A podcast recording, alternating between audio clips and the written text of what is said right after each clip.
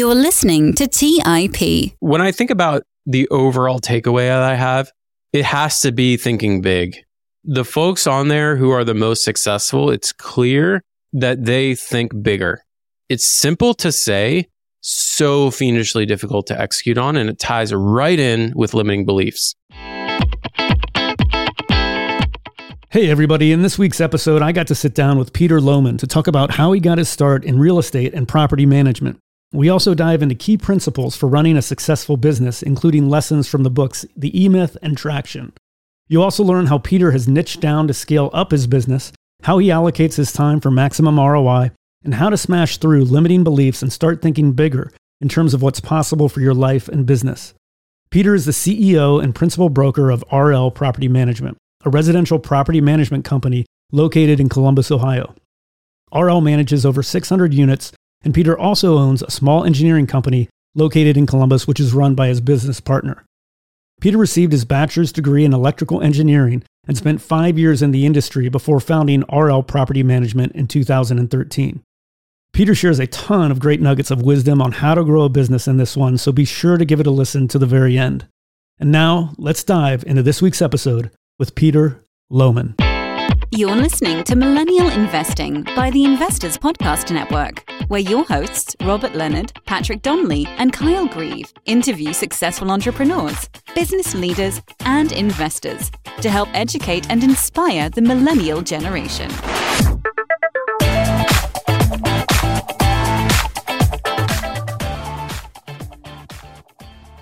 Hey, everybody. Welcome to the Millennial Investing Podcast. I'm your host today, Patrick Donley, and joining me today is Mr. Peter Lohmann. Peter, welcome to the show. Great to be here. Thanks, Patrick. I wanted to just kind of jump right in. We will definitely touch on property management and real estate. We're going to get into starting a business, a lot of interesting topics. But before we do that, I kind of wanted to hear about your five years working as an engineer having a W 2 salary and making that transition from that stable salary and all of that healthcare benefits, I would imagine, to launching a property management company with, I think at the time, zero, you know, you had your own units, but that was it. Yeah, that's right. So I graduated from college in 2007 with a degree in electrical engineering and started working right away as a control systems engineer uh, as just a regular old W 2 employee, you know, entry level, didn't know anything about anything at the time. And so for the next five years, just like you said, I had good healthcare benefits, good salary. During that time, my business partner, Adam Rich, and I started buying rental properties. So that was here in Columbus, which we're both located in, in Columbus, Ohio here. We bought right around one single family rental per year starting in 2008, and we were just self managing them. So for those next five years, we were buying rental properties and he's an engineer as well. So we are both working as engineers. And the transition to starting our own business, we started at the time learning about business, learning about investing. You know, we read Rich Dad Poor Dad and The Millionaire Next Door, and you learn all about how most wealthy people make their money through real estate or investing of some kind or business ownership. So we, that really fascinated us. Probably a lot of your listeners can relate to that. And so we we sort of like looked around at what was happening in our world and decided that the engineering track wasn't going to get us where we wanted to go. So we thought what we were going to do is start a small property management company because we saw that there was an opportunity in Columbus to do that, to provide good property management services for real estate investors, and then continue to buy real estate aggressively with all this new free time that we were going to have after starting a business. What actually ended up happening, so in 2013, I quit my engineering job and started RL Property Management, just like you said, zero clients, zero units other than what we already had under management that we owned ourselves. And it was just me and my apartment. My partner he kept his engineering job and paid me like a stipend to help me pay my rent at the apartment and just kind of get things going while we got our first few clients. Then a year later, we had our feet under us. He was able to quit his job and come on board. And unfortunately, we got so busy running and growing the management company that we took our eye off the ball in terms of real estate investing and we didn't continue to aggressively buy real estate during, you know, what in hindsight was a phenomenal time to be acquiring assets. So that was a bit of a miss, but the property management company went really well. And here I am 10 years later and, and we're managing over 600 units and got a team of, you know, over 20 people. And so that worked out well. So I wanted to take a step back. I've been listening to the Founders podcast that David Senra does. I don't know if you're familiar with that one, but it's a great, great podcast. And he, a lot of the episodes, I see him explore people's backgrounds and childhood. So I'm kind of curious, did you come from an entrepreneurial family or a real estate family? Did you have any entrepreneurial kind of side hustles as a kid? I definitely had side hustles. In fact, my business partner and best friend, Adam, he and I met in Boy Scouts. So we've been best friends for forever and ever. We had little businesses we tried to do back then. Like one of them was we tried to take people's records and convert them into CDs and try to sell that service. And I've always had an eye for like, I've always been interested in like investing in money. I think I bought my first mutual fund. My parents helped me buy a mutual fund of some kind when I was like a young teenager. But my family does not come from any type of a real estate background. So no one in my family owned rental property or owned any type of a business in real estate or was a realtor or broker or anything like that. So I had no experience, no exposure to that world growing up. My mom owned her own small business. So she, and still does, run a small family horse farm where she trains and she coaches and judges and, and buys and sells horses. But my dad just had a typical W 2 job. And other than that, my grandfather, he was kind of a tinkerer, inventor type. He worked for himself most of his life. So there was a little bit of that influence. It wasn't super strong. My mom, you know, she ran her own business very successfully, but never had ambitions to grow it into anything big. It was always just something that we would run locally on the farm there. So but I learned a lot from her. And I've talked about that on other podcasts about a lot of the way that I deal with people. I learned from her about how you interact in a business context with other people. I also saw a maybe a note or a letter that your dad wrote that you posted on Twitter about kind of advice or tips on dealing with a real estate purchase. I thought that was interesting. Can you talk a little bit about that? And when did he write that note to you? Oh, that would have been probably around the time we were buying our first investment property in 2008. But I actually think that's when he gave it to me. But I think that he had written that even years before that, just based on his own experience buying and selling personal homes and these small family farms that I grew up on. You can go look it up. It's one of my most viral tweets of all time. And maybe we'll link it in the show notes. But he doesn't mince words when it comes to what the experience is like buying or selling a property and his opinion of the professionals who are involved and, and things like that. He's always one to speak his mind and he's got a, a knack for writing. So I thought his first point was interesting about kind of you're basically an enemy. If you're the seller, the buyer's your enemy. If you're the buyer, the seller's your enemy. Did you want to talk about that at all? Or kind of how you view that? Do you agree with that? Well, yeah, you said it. So, unfortunately, I think in a transaction where your counterparty is an amateur, meaning this isn't their profession, right? People don't buy and sell homes. Well, some people buy and sell homes for a living, but generally, when you're buying or selling a, personal residence, the person on the other side of that transaction, this is a highly emotional event for them and it's something they're only going to do every few years. And so they don't have any incentive to behave fairly and professionally. They have every incentive to lie or drag things out or do whatever it takes to either maximize the value of the home that they're selling or get the cheapest thing possible if they're buying. So you need to go into that not naively because they can appear very friendly, right? Because they want you to transact with them. But behind the scenes, you don't know what's going on. And so you need to go into it with the assumption that they are not moral or ethical now, hopefully that's not the case. And in most cases, that's probably not true.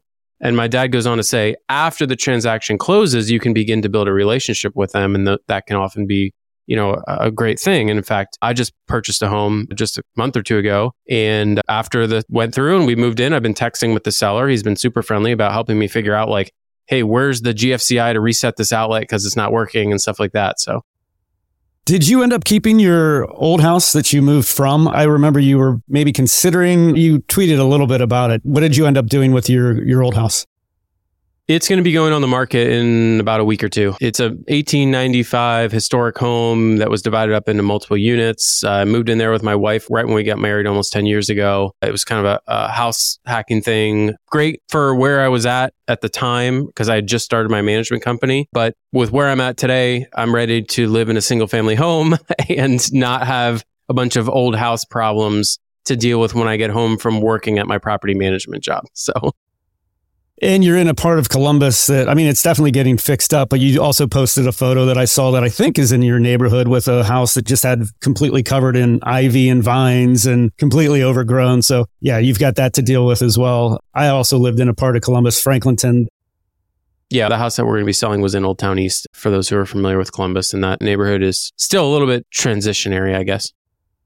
So I wanted to go back to 2008. You had great timing. I presume you got into buying real estate after the downturn had already happened. Hopefully so. Can you talk about those first couple of purchases, what you were kind of thinking, your strategy? And you said you slowed down a little bit and took the, your eye off the ball. So I just wanted to go into some of those early investments that you made. We've got a lot of kind of beginning investors that are interested in real estate. And I think it's helpful for them to hear stories like yours from when you got started. Sure. So late 2008, we bought a bank owned property is a single family home up near Ohio State campus. So it was a basically a student rental. It had been vacant for some time. So my partner and I purchased that and then we got a great deal, of course. I mean, this was almost the bottom when we bought this property. It's probably gone up 5x in value from where we bought it. But so we fixed it up ourselves over, you know, nights and weekends. We were over there with his truck and all of our tools and we were painting and we were just doing everything, flooring. And then we rented it out to students. Now, my partner went to Ohio State, so he was really familiar with the Ohio State market and how the rental market works in that area. If you've ever been involved with student rentals at all on either side of that, you'll know that they sometimes operate in a different way, either on a different schedule, there's just different norms and ways things are done with student housing versus like the rest of like traditional single family rentals or small multifamily. So his knowledge there was really helpful. I'm trying to reflect back on like what would be applicable today to someone who was looking to get started. I think, you know, looking back, my partner and I were really focused at the time on the financial performance of the investment. You know, we had all these Excel sheets and we ran all these models and we were trying to forecast out, all right, what are the property taxes going to be? What is the insurance going to be? How you know what do we think we can get in rent and all this stuff? I actually think in retrospect that was the degree to which we obsessed over that was a mistake because the experience was a hundred times more valuable than any dollars I've made on that as an investment. I mean, where I am today, that investment is not material. Like, not to be weird about it, but just that was a long time ago and I've done a lot of stuff since then. And I think what was material though and is material was the experience I got from that. That was extremely valuable and has compounded over time. And some of the relationships that came out of my involvement with that property, lenders and mortgage people and stuff like that, I'm still leveraging those relationships today. So whether we made 19% or 12% on this, you know, I don't remember what we paid. It was probably like forty thousand or fifty thousand dollars is irrelevant. And so, if you're thinking about getting started, you need to understand that the experience that you're going to get with your first few pieces of real estate or transactions or flips or rentals or whatever you're getting involved in, that is worth. I mean, I think a hundred times might even be underselling it. Many orders of magnitude more than like the dollar outcome that you might get. Now, does that mean you should overpay for a piece of junk? Of course not. But even if you did, the learnings you would get from that, the experience that you would get from that would still be valuable. So I think going back, I wish I would have not waited for like the perfect property to get started and been way more aggressive back then because all of that knowledge and experience compounds over time. So the earlier, just like money. So the earlier you can uh, have those experiences, the more time you're going to have to compound those and start to level up. Now, when you are dealing with $10 million properties and you've got other people's money involved, yes, every dollar matters. Your basis matters. Every fee matters. Your forecast needs to be accurate. And especially when you're a fiduciary for somebody else. But when this is your own money and you're just getting started, like you've got your whole life ahead of you, the asset is really your brain, not the property. And so the more you can develop that asset and get like laps or get reps, that's what you need. You don't need to make an extra 2% rate of return. That's not what you need when you're 23. What you need is experience and practical, the ability to turn intellectual knowledge into practical experience. That's amazing. Great advice. It reminds me, I had on uh, Tyron McDaniel, and he said the same thing basically like he called it an old raggedy house. Buy an old raggedy house and just dive in. And the learning, the education you'll get is worth way more than whatever dollar amount that may accrue because of, a, of the venture. Yeah, it's awesome advice. Brings up a lot of kind of questions for me. Were you back then involved with Bigger Pockets and the calculators that they had? And I know you were a little, I actually, I think I remember seeing you on the Bigger Pockets forum way back in like 2013. That's kind of when I got into bigger pockets. And I remember seeing your name like in the forums. I'm like, oh, this guy's in Columbus, Ohio. I should reach out to him. Yeah, that's crazy. I barely remember. I wasn't like a super user of Bigger Pockets. What I did do was set up keyword alerts for Columbus, Franklin County, Central Ohio, and a few others. And then I would jump in when people were talking about those things and offer my input as a way, I think probably you said 2013. So that was right when I started the management company as a way to get clients for our management business. And that worked. I got ended up getting a lot of customers from Bigger Pockets for the property management company. So let's get into that. You had, I think, five or six of your own properties. Had you looked into property management on your own and found it lacking or talk to us about that? I mean, I property, you had a, a tweet that said something that property management, it's kind of a low bar. So I wanted to hear if when, once you guys had five or six of your own units, did you look at property managers at that time or were you just going to self manage when we were just had those small handful, we were going to self manage. You know, we weren't married. We didn't have anything else going on other than our W 2 jobs. And so we had plenty of time to deal with just, especially because there was two of us to deal with a few units. Now we started to attend real estate investing groups and we even ran like a meetup.com real estate investing group here in central Ohio. And that exposed us to other people who were using property managers and they all hated their property manager. And you would see it on the bigger pockets forums too people were always complaining about their property managers. And this, to my partner and I, sounded like an opportunity.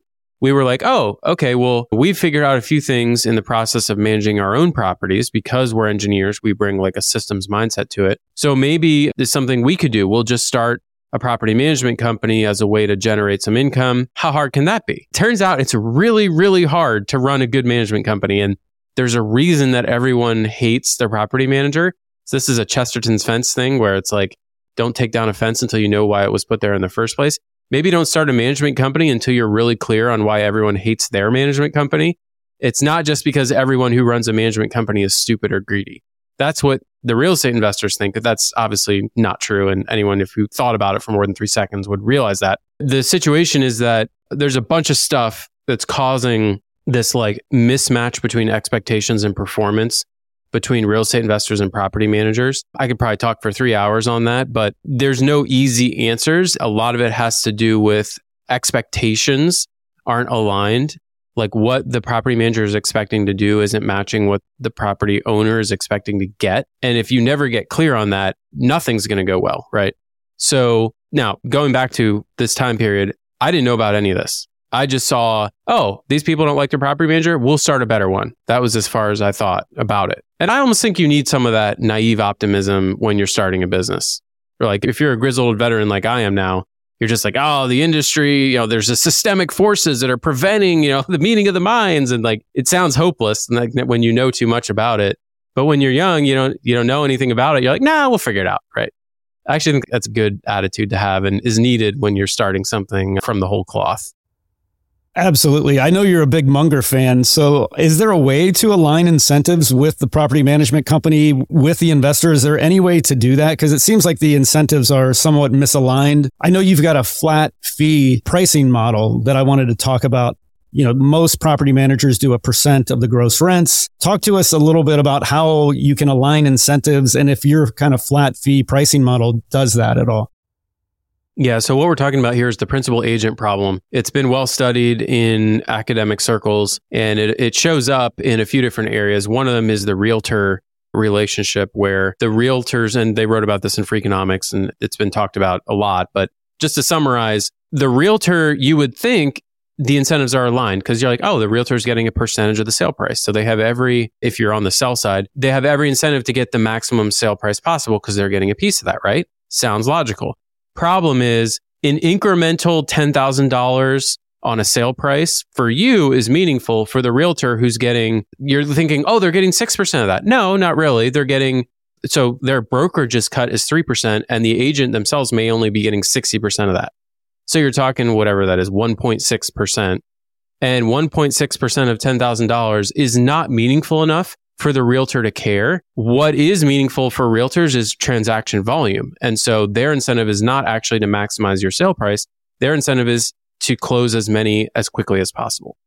So in property management, the traditional pricing model, as you mentioned, is like a percentage of collected rents. Again, on the surface sounds great. That's why I hired you was to collect the rent. Problem is that property managers do way more than just collect the rent. And so how are you incentivizing those other activities to be done well? The other thing is, again, when the property manager is getting 10% of the rent, you're thinking, oh, they're incentivized to get the maximum rent for the property. Not really, because the difference to the property manager between getting $1,000 in rent versus 1100 which for you, that could be like a, a 50% improvement on your profitability. But for the property manager, it's 10 bucks a month. So like it's irrelevant. So that's uh, like a summary of the problem. And my attempt to solve that way back when we started RL property management was, oh, we'll just do a flat fee because now I had this idea that like that pricing model was broken anyway. And the other issue with doing the percentage is you're actually you're getting paid less for low rent properties which are actually harder to manage. So it's opposite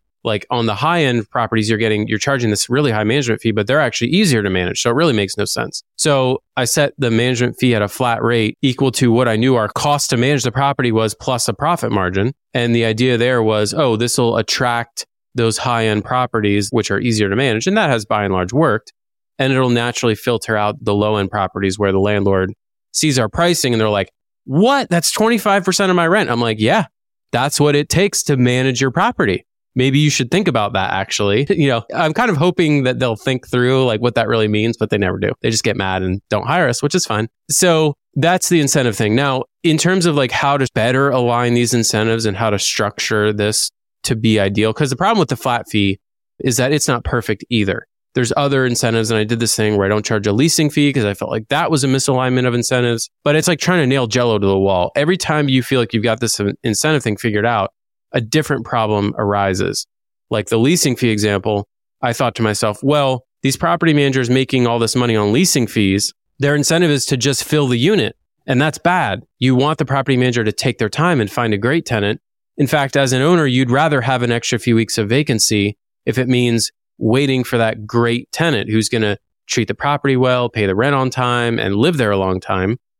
And so I thought, well, now, when we don't charge a leasing fee, our incentives are aligned because if we place a bad tenant, it's on us to go and find a new tenant at our own cost. So we have an, every incentive to find a great tenant. I thought this was genius. And then I got on the phone with customers and they immediately said, well, what's your incentive to fill the property? And I'm like, well, what do you mean? That's our job. Like, if we don't fill the property, you're not going to keep us as your property manager.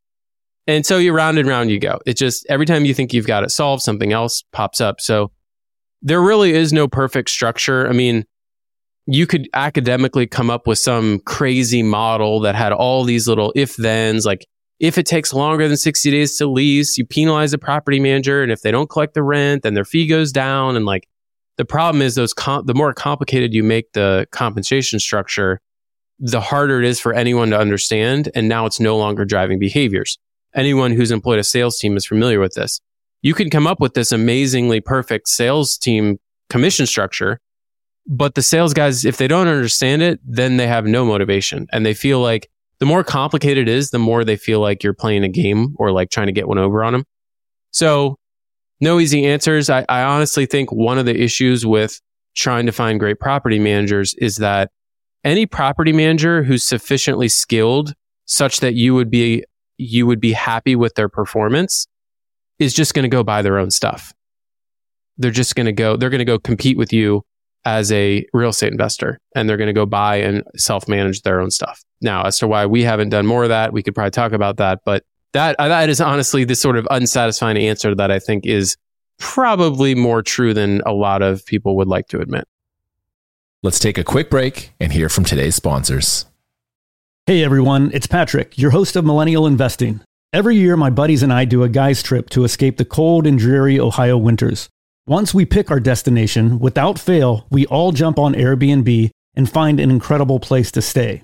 We just got back from an amazing trip in Palm Springs, California, and our Airbnb home was a huge part of creating memories we'll never forget.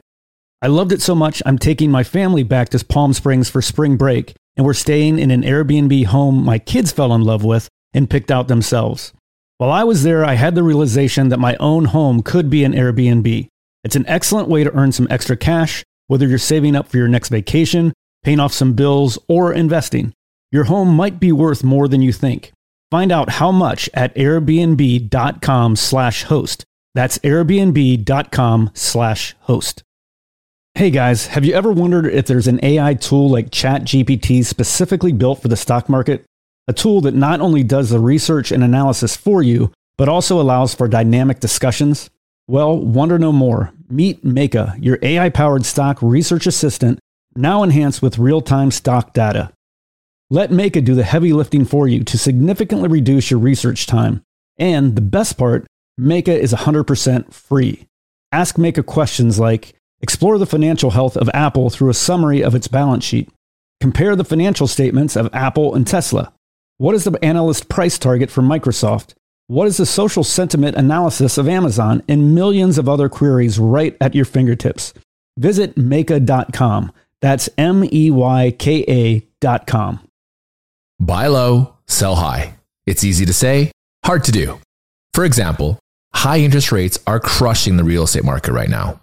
Demand is dropping and prices are falling, even for many of the best assets. It's no wonder the Fundrise flagship fund plans to go on a buying spree, expanding its billion dollar real estate portfolio over the next few months.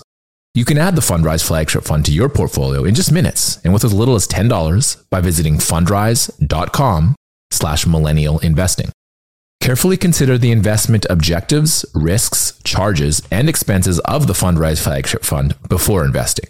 This and other information can be found in the fund's prospectus at fundrise.com/flagship. This is a paid advertisement. All right, back to the show. I want to touch on that because that was my experience with property management. I had, I don't know, 10 homes or so that I was renting, turned it over to a property manager who also had homes in the area that I was renting in. He had more than me, you know, and so he got the better tenants. He got first priority over maintenance stuff. Like his stuff took precedence over mine. And I don't necessarily fault him for that, but it was not a good experience for me. So I ended up going back to self management. But yeah, I mean, it, like you said, it, I just kind of wanted to hear why. And I think it's great that I wanted to get into that, your own portfolio now. And if you're competing or how your clients view your ownership of your own investment properties. Yeah, I mean, we only own a small handful. So I think my partner and I together own 12 residential units, maybe, and then two small commercial units. And it's irrelevant to the overall size of the portfolio. And the idea that like we're competing for tenants, like it's not real, it doesn't play out like that because, first of all, our, our stuff is like almost always occupied. And even if we do have a vacancy, the chances of a tenant cross shopping our unit and a unit you happen to also own that also happens to be vacant and have the same number of bedrooms and be in the same part of town and the same price range, it just isn't realistic. So that to me isn't a concern, at least not on the scale that we're at. Yeah. Let's get into there was a tweet that you wrote about the importance of niching down if you want to scale up. This applies to property management, but I think it applies to any business. Can you go into how you niched down and talk a little bit about how other businesses could or should do that? Yeah, absolutely. I'm pretty passionate about this. So, any type of small business, when you start a company or a small business for the first time, you're thinking, okay, I need customers. How do I get people to pay me for the thing that I do or the thing that I sell? And you're immediately thinking, you're thinking about, okay, well, who could be a customer of mine? And your mind goes to, well, everyone, everyone should hire me to do this thing because I, I can do this and I can do that. I can do this other thing. And if you want me to, I could go do this. And so everyone you meet in your mind is a potential customer and you're sort of trying to tell them about what you're doing and you're giving them your business card and you're explaining about how you could help them or sell them, you know, the thing that they need or you think they need it. And you almost feel like the whole world is a customer, right? Every adult who has a credit card. And that's a very typical but naive view of the marketplace and customers and how things actually work in the real world. And it makes packaging, marketing, and selling your product or service literally impossible. So, in order to actually build a real business with sustainable profits, you have to niche down. You have to figure out exactly who your customers are and what language to speak to them in, like not English, French, or Spanish, but like how do they think about your product or service? And how can you speak to the problems that they're having? And the more specifically, and the more you can do this in a targeted way, the more successful you're going to be. So in property management, initially we thought, and I'll, I'll, go through the history of RL property management is just a history of niching down. So when we started, just like I explained, we thought everyone who owned a rental property or would ever own a rental property was our customer. Student housing, short term rentals, furnished, unfurnished, class A, B, C, D, you know, fix and flips, wholesalers, basically anything where there was rent money moving around, we wanted to be involved in and we thought that we should be managing. So that's what we did. And so we did get customers pretty quickly, right? And if you look at like the trajectory of our growth, we shot up past 100 units, I think in under a year, partially because of this mindset. And that was a great way to get started. The problem is you very quickly run into limits when you do this because you can't do everything for everyone.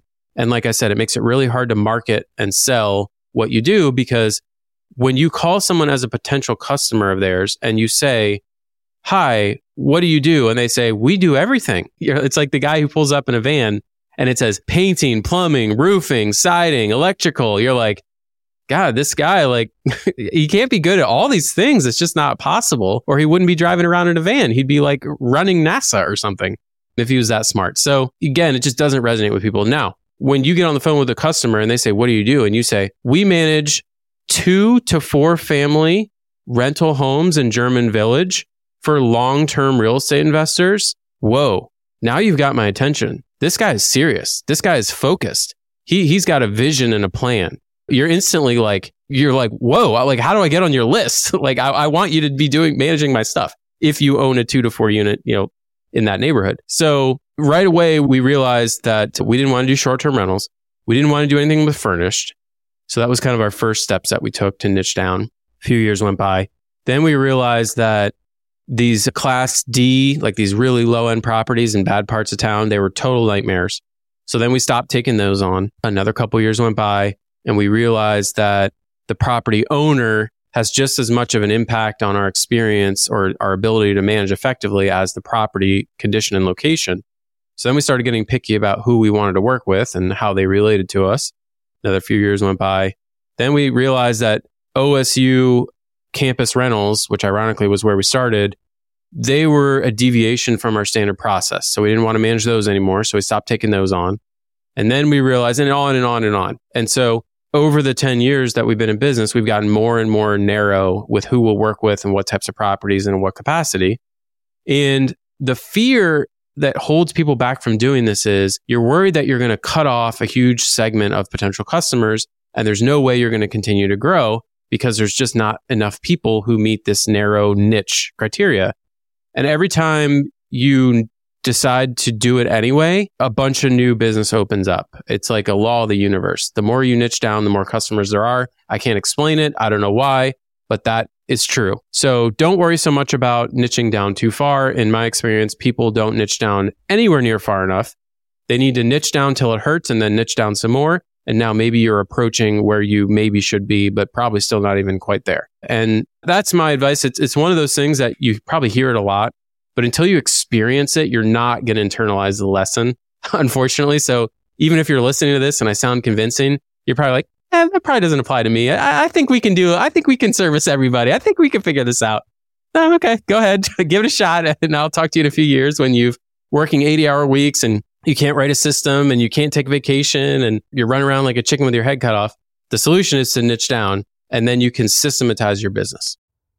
It's great advice. I wanted to take a little bit step back there. You talked about property investors and it sounds like you will get rid of them if they're it's like the Pareto's principle if they're the 20% that are causing 80% of the problem or the 1% that are causing 99% of the problems do you actively get rid of those clients throughout like the year Yes, 100% we do. We wouldn't be able to be anywhere near as effective as a property management company if we weren't doing that. That's another reason I think property management companies are ineffective is they do let a few clients dominate their team's time and their their energy and focus and now all the other customers are suffering and not getting the, the attention that they really are paying for.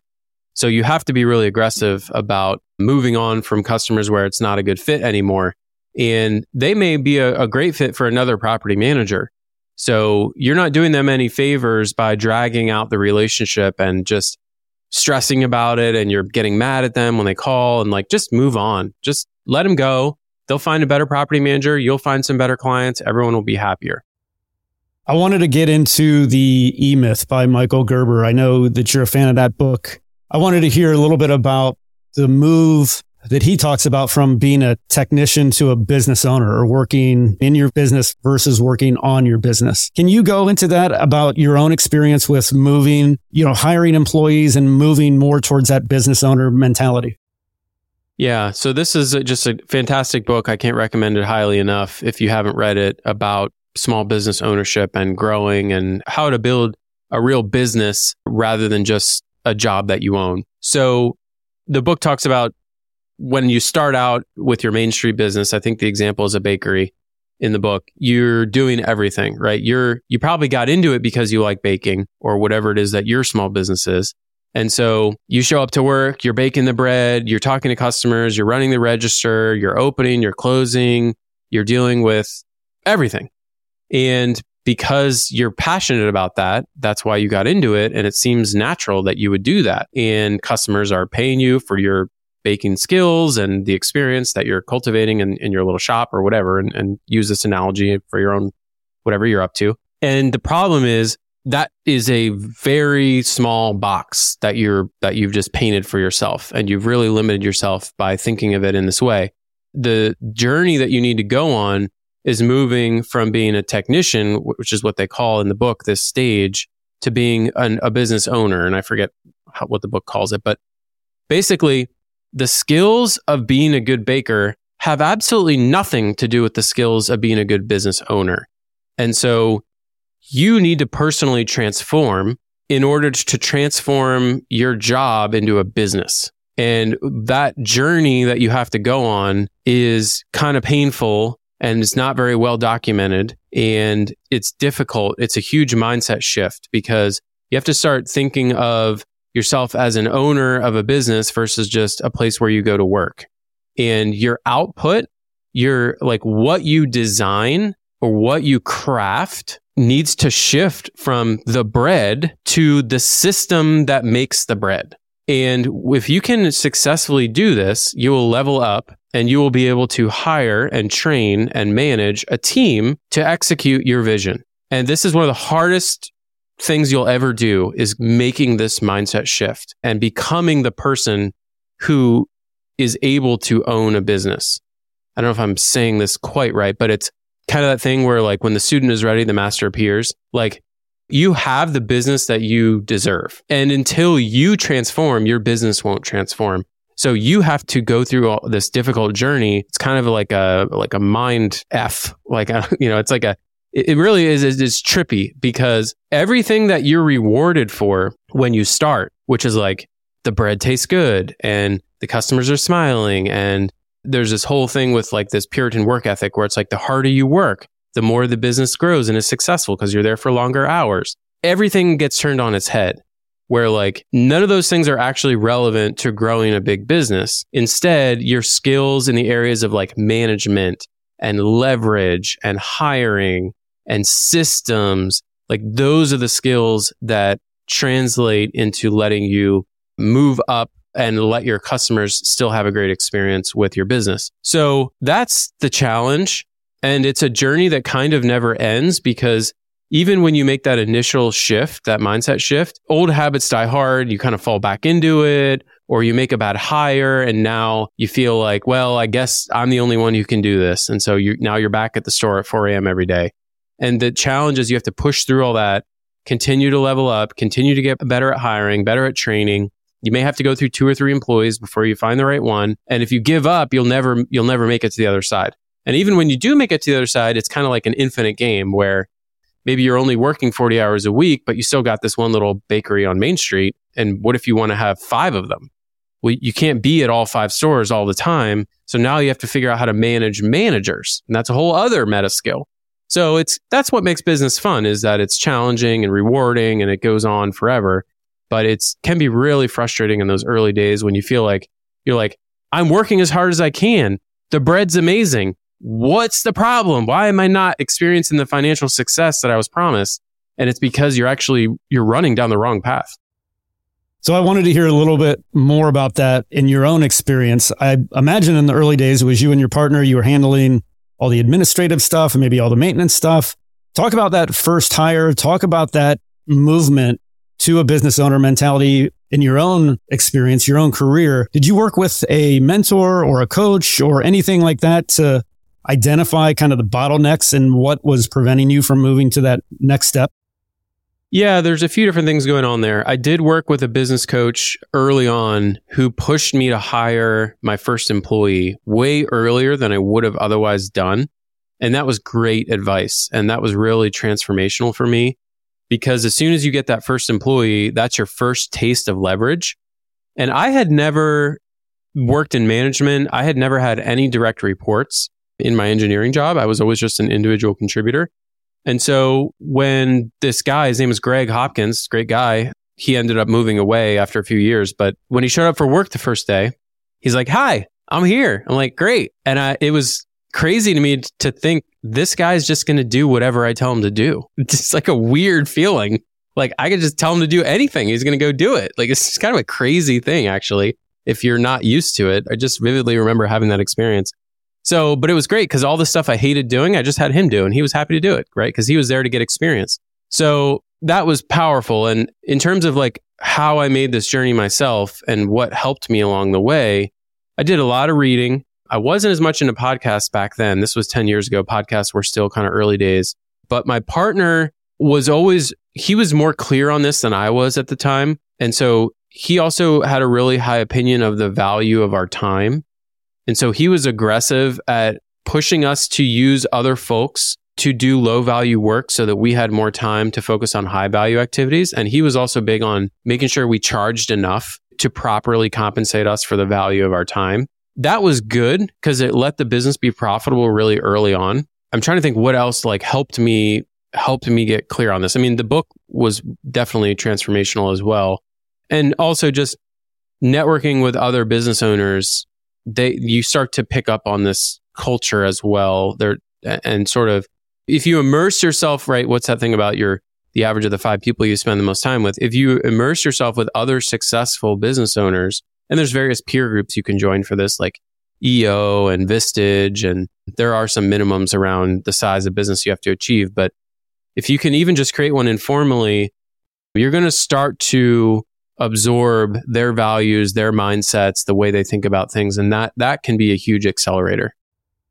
You tweeted about some limiting beliefs that you had that maybe was part of this, you know, that transition from technician to business owner. Can you talk about some of those limiting beliefs? And then also I wanted to touch on the book Vivid Vision. I, I think that's the name of the book that you I think you went off to a cabin by yourself and did the whatever the read through this book. It's got a series of exercises that helps you get really clear on your long-term vision. I did the same thing, went down to Hocking Hills with that book. And I just wanted to hear about your experience with it, along with the limiting beliefs.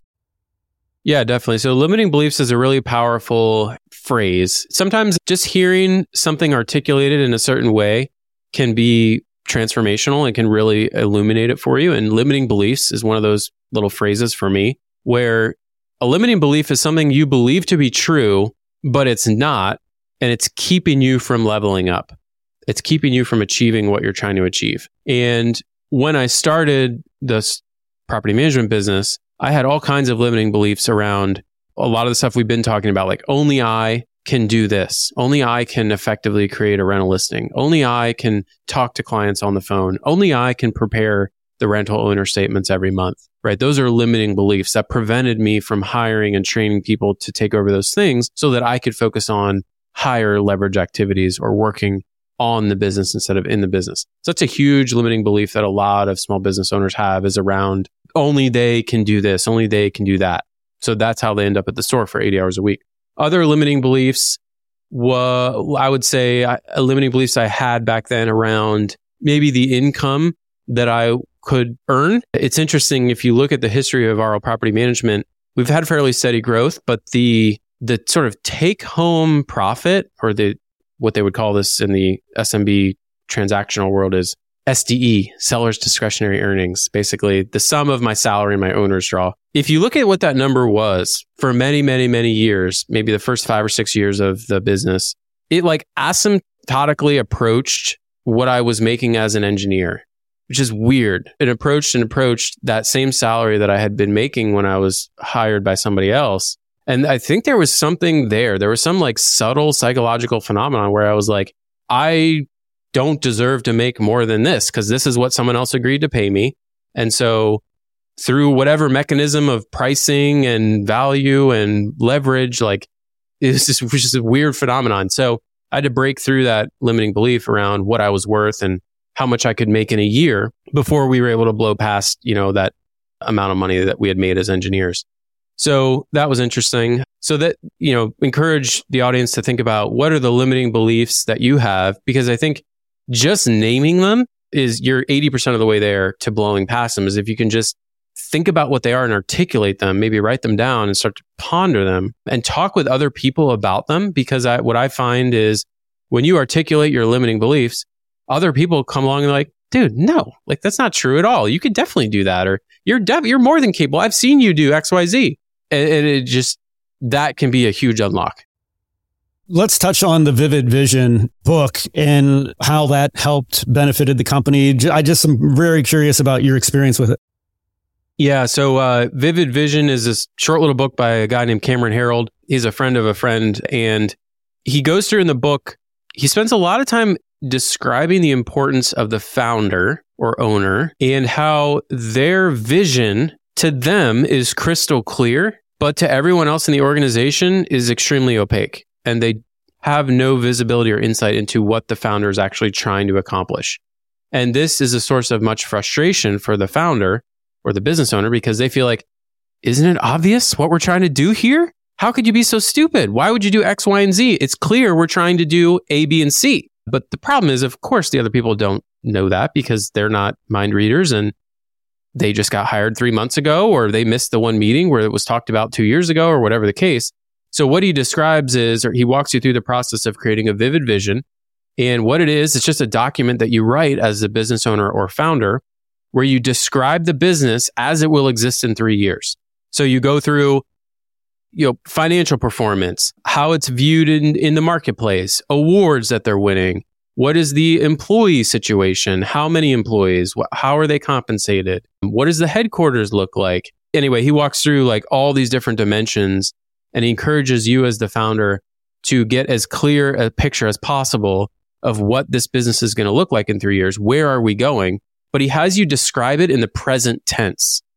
So if you read through our vivid vision, it's like RL Property is a property management company in Columbus, Ohio. We manage X units and our revenue is Y and we have Z employees and we're viewed da, da, da, da. So it's you're describing as if it's as if it's already true. And then what you do is you have this vivid vision, which ends up being four to 10 pages or whatever. Uh, you have that professionally edited and get some graphics in there and kind of snazz it up a little bit, make it look fancy.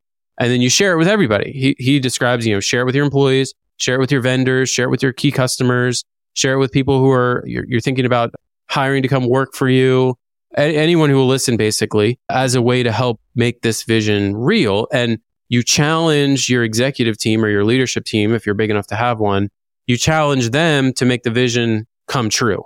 And in the EOS thing, which maybe we'll talk about, there's this visionary integrator dynamic, whereas the founder, you're typically the visionary, and it's the integrator's job to take your vision and make it a reality.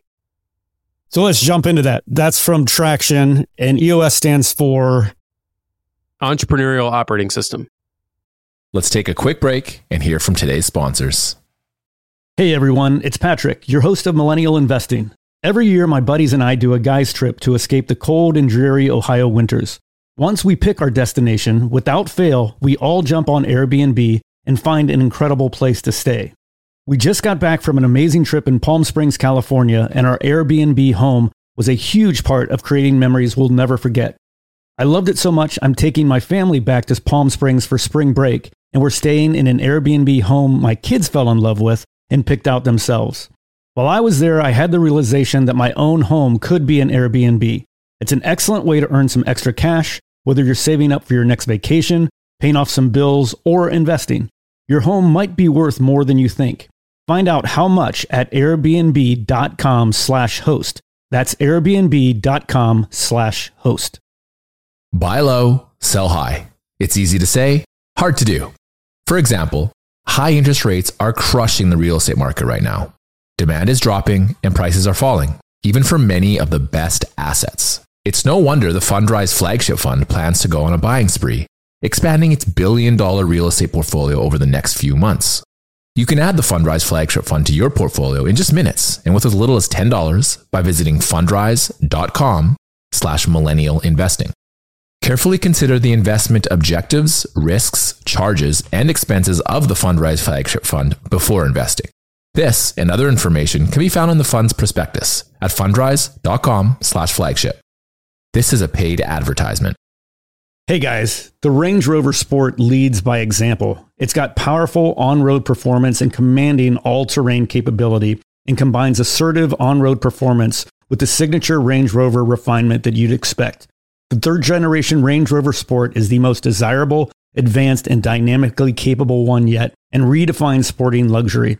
It's got advanced cabin technologies such as active noise cancellation and cabin air purification, which offer new levels of comfort and refinement. The purposeful cockpit like driving position sets the tone for a focused interior that promotes exhilarating driver engagement. Award winning Pivi Pro infotainment is at the heart of the experience and provides intuitive control of the vehicle systems. You can also enjoy a dynamic drive in total comfort with optional 22 way adjustable, heated, and ventilated electric memory front seats with massage function. Design your Range Rover Sport at LandRoverUSA.com. That's LandRoverUSA.com. All right, back to the show. So let's talk about the book Traction. I've heard you talk about it. I've heard Levi Bankert mention it. I have the book, but I, I've not. It's like many of my books. I just I haven't gotten to it yet. So, but it's on my radar now. Can you share a little bit more about how it's helped you guys? Yeah, so I, Traction is a book that explains EOS. It's by a guy named Gino Wickman. And I read the book originally about eight years ago. It was recommended to me my, by my brother in law, and I read the book and bounced right off it. It made zero impact on me. I was like, this is intellectually interesting, I guess, but it has no relevancy for me as a small business owner with three employees, which is probably about what we had at the time. And then I forgot about it and went about my life and continued to struggle and grow the business and slowly did so. And then about three years later, I kept hearing people talk about the book. It like resurfaced in my world. And all of a sudden, a bunch of people who I respect were talking about how they were using it. And it started to really make waves in the property management industry specifically A bunch of property management company owners were using it to run their business. And so I was like, God, this book, like I didn't like it. Why is everyone talking about it? Maybe I'll try reading it again. So I read it again and it like changed my world. it like blew me away. And the difference was the context. The book is useless if you have one or two employees. It just, there's nothing in there really for you. And that's why I recommend reading The E Myth if you're under a million in revenue, because that book that we just spent a while talking about is highly relevant at that stage. That's when you're moving from a technician to business owner. Traction and the EOS system is all about the chaos that starts to happen when you're over a million in revenue and adding employees and how to solve that and make the business continue to grow in a calm, structured way. So it's basically a series of modules that you sort of plug into your business. And it, just like it says, entrepreneurial operating system it's a standard way of doing certain things in a small business that all small businesses need. Things like hiring, managing, running 101s, keeping a scorecard, doing annual planning, quarterly planning, how to set priorities, like all these things that start to become important. And if you're not doing them effectively, you know, how to run meetings. If you're not doing them effectively, the business starts to really struggle to continue to grow and becomes very chaotic. So I reread the book had a huge impact on me, immediately started self implementing EOS, which is one option is you can read the book and then just basically start to do the stuff in the book. The other option is you can hire a professional implementer. It's pretty expensive, but that's an option as well. I ended up bringing in a professional implementer about two years ago to sort of finish off our, our process and to facilitate our quarterly and annual offsite meetings, which I think has been high value, but it is pricey when you're just starting. So the differences are what? There's the visionary, then that's typically you as the business, you know, owner, founder. And then the challenge is how to find somebody to integrate the vision or, you know, like from the vivid vision thing, somebody to integrate all that. Is that what you're saying? Yeah, so part of the EOS language is the concept of visionary and integrator. Just like you said, the founder typically, I think 80% of the time is the visionary, where they've got these big ideas and they they see the future so clearly and they've got all these ideas and they're typically very effective at selling to key customers, but they're not they may not be as detail oriented and they get very bored and bogged down when they have to be involved in minutia and policy and even processes and things like that. And so you want a visionary to be paired with an integrator, which is the flip side of that coin. An integrator is someone who loves systems and processes and loves making the machine work and loves being given a vision and then executing against that. And if you have co-founders, you'll often find that one is leaning toward visionary and one is leaning toward integrator. And there's an online quiz, there's a free online quiz you can take to figure out if you're a visionary or integrator that I've linked before to on Twitter. But it's it can be very helpful to understand this dynamic that's at play. And if you have a visionary but no integrator who's empowered at a small business, it's very, very frustrating for the employees because the visionary comes back with all these big ideas and then there's no follow through, there's no execution, there's no implementation. The employees are just supposed to somehow magically make it happen. And then the visionary is frustrated and the employees are frustrated and it's very toxic it's really like the visionaries like the CEO and the implementers like the COO. That's kind of the parallel there. When you have this working well, it's very powerful because the visionary comes out with the big ideas, the implementer executes them, and the employees are reporting to the integrator, not the visionary. And the visionary is happy with that. And the, it just is way better when that arrangement is set up the way it's described in the book.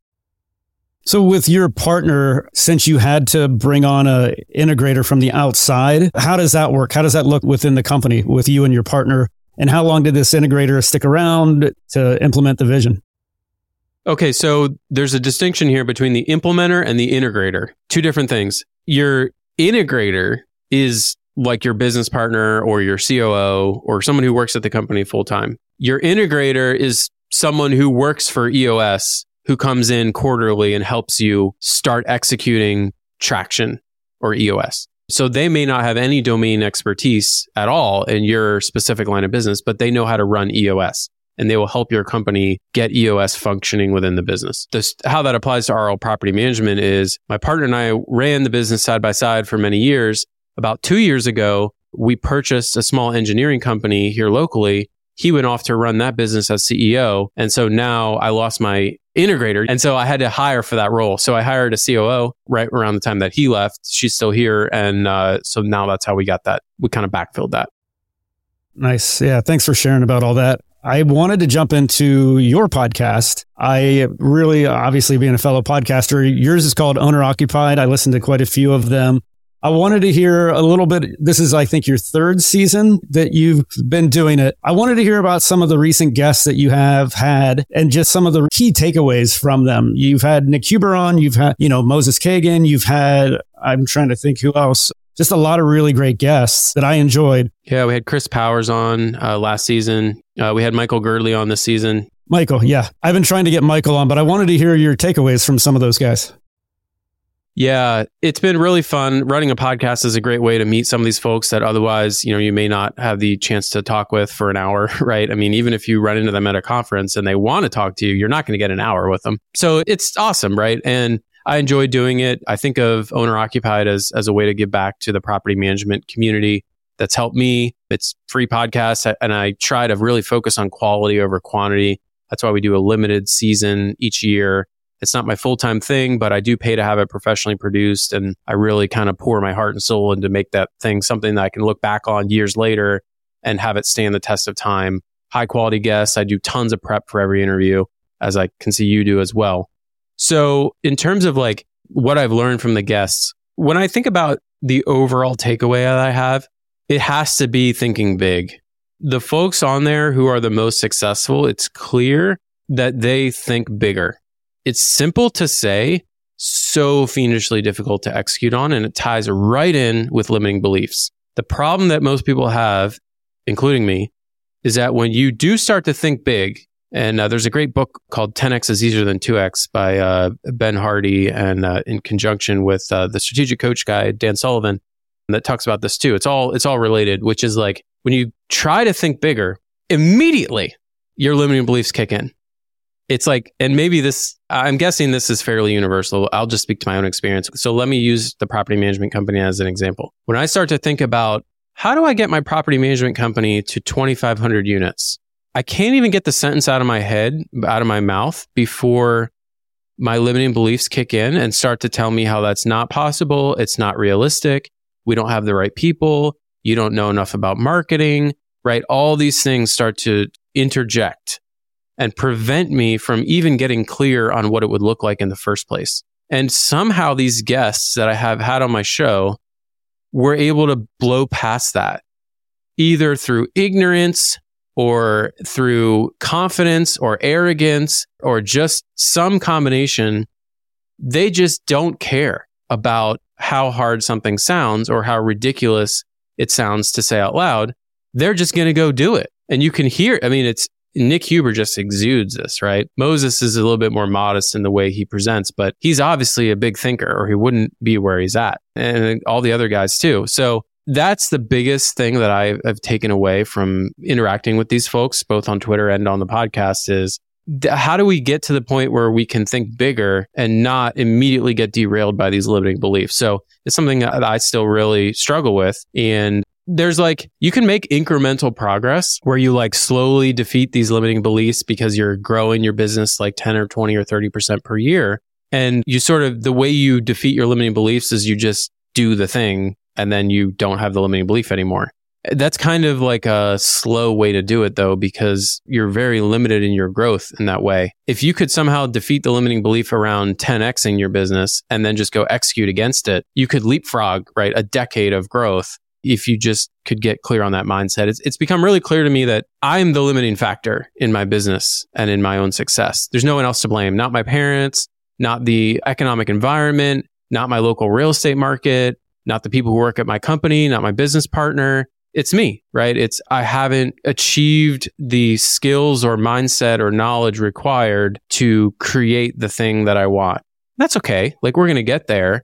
But I think getting clear on that first you're never going to get anywhere with a victim mindset or you're not going to get far. So getting clear first on who's sort of to blame, not to blame, but like who's responsible, which is me. That's like the first step. And uh, maybe one of these days I'll figure out the easy button where you can 10x and not be uh, having these limiting beliefs sort of interject what you just shared there is great. And it kind of reminds me of uh, the Extreme Ownership book, Jocko Willink. I don't know if you've read that, but like just taking 100% ownership, not placing blame anywhere else. Like it's really, really a great point. I wanted to talk real quickly about Twitter. You're, I wouldn't have known about you without Twitter. You're doing a newsletter. You're doing your podcast. I think you've got a mastermind group called Crane. Talk to me about just how you are utilizing your time and what you have found to have like the highest ROI for you.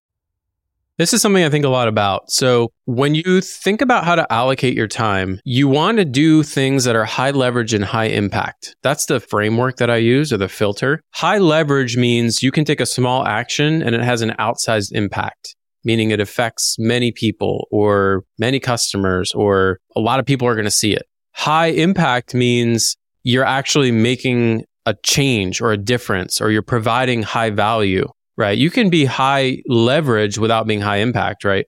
Like an example that might be um, getting a viral tweet that's a joke. That's high leverage. And you could tweet, you know, you could get pretty good at doing that, but that's not high impact. You're not changing anything. You're not improving people's lives. You're just, they're getting a laugh and scrolling past. And on the other side, you can be high impact without being high leverage. The classic example here is one to one coaching. One to one coaching is extremely high impact, extremely low leverage. So when I think about my activities, I'm looking for high impact, high leverage things. And what those really look like is social media is a great one. If you're tweeting not jokes, but tweeting things that are relevant to your audience, those can be very high leverage and high impact. And you've seen that I've grown my Twitter audience from basically 300 followers to almost 20,000 over a couple years by focusing on property management, small business and real estate topics and trying to share what's worked, what hasn't worked and our own experiences in growing the management company.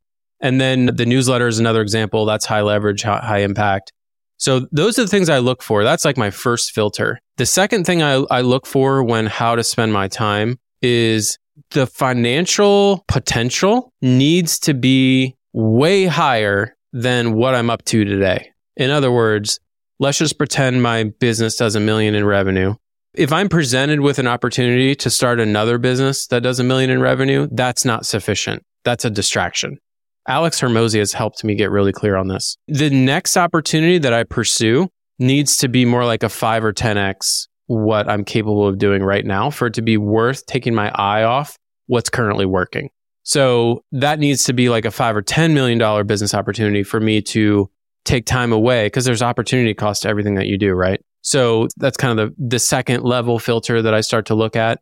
The third piece here is I got to love doing it. If it's not getting me excited and giving me energy and making me just feel good, I'm not going to get involved. And sometimes you don't know that until you get started. But as soon as you realize that, you got to stop because that sort of negative energy or it's pulling you down, that's bad. You got to avoid that. And when you're starting, you have a lot of that just because you're kind of doing everything. But eventually you're going to get to the point where you've got a bunch of people, you've got vendors, you've got employees who are able to take care of those energy draining activities so that you can focus on things that give you energy and don't feel guilty about that. That's one of the hardest things to overcome. That's another limiting belief or mindset is like, I don't deserve to do fun things all day long.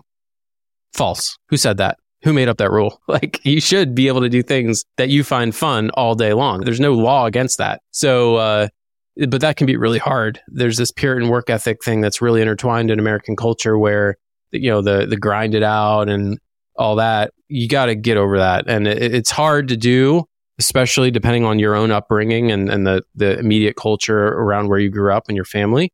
But if you can, because what you're actually, you're way more effective at things that you like doing. I mean, it sounds so obvious when you say it, but why would you continue to do things you don't find enjoyable? Because you're probably not doing a good job anyway.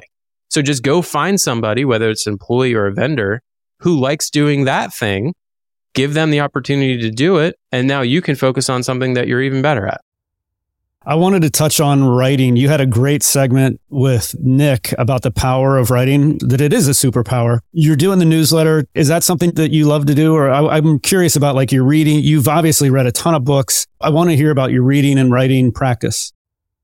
Yeah, I do love doing the newsletter. It's a weekly property management focused free newsletter. I touch on general small business topics as well and some real estate stuff and we've got about 3,500 uh, weekly subscribers. I was able to get some sponsors, and so it's really been fulfilling. It's a way for me to. I like writing, and I must be halfway decent at it because people keep subscribing, and and you know you get nice comments back from folks. So I love doing that, and that's another high leverage, high impact activity, right? One click of send, 3,500 folks in my industry are reading my thoughts. Like that's incredible. Similar to podcasting in that way. So yeah, really like doing that. And I am a believer in the power of writing. I think it's critical that you develop that skill as a business leader to be able to write clearly and succinctly. And I think this goes for talking and speaking as well. Folks get confused and they think that using bigger words or l- writing longer, complicated treatises on, you know, that's what, no, it's actually the opposite. If you understand something very well, you should be able to explain it extremely simply and with plain language. So in the practice of writing, actually, it improves that part of your brain and you get better and better at it with time because in, in the process of writing something, it forces you to clarify your own understanding in order to be able to convey it clearly. So it's a very powerful practice. I think writing threads on Twitter too is a great practice because it forces you to do just what you said of like being succinct and cutting out, you know, you've got whatever, 280 characters and you've got to learn to edit ruthlessly. Yeah, I think it's a great, great points. I wanted to hear also about Reconvene. You've mentioned it a little bit. Are you headed there? It's this month, isn't it? Yeah, it's later this month here in September. I was at the first reconvene. This is a, a real estate conference that Moses Kagan puts on every year. This is the third year. I was at the first one. I didn't make it last year. This year I'm headed back. I'm actually going to be on stage interviewing a guy named Seth Baim, who uh, is an, uh, he's an apartment management company owner. He owns a company that manages tens of thousands of rental units. And so I'll be doing a like a podcast style interview with him on stage so we can all learn from his experience, inc- including me. I've got a lot to learn from him as well. So uh, really excited about that. And if you're headed to reconvene, come say hi. It's always a great time. Peter, this has been fantastic. So much good information that you've shared with us today. I, really appreciate your time. Is there anything that you wanted to kind of share that we did not touch on? I don't think so. This was really comprehensive. Thank you again for having me on. This was a really fun one. Yeah, I really enjoyed it also. For the people that want to get in touch with you or learn more about what you're up to, what's the best way for them to do that? Yeah, probably the newsletter. So if you go to peterlohmann.com, you'll see a pretty prominent link there to get your email added, and that'll keep you up to date with everything I'm up to.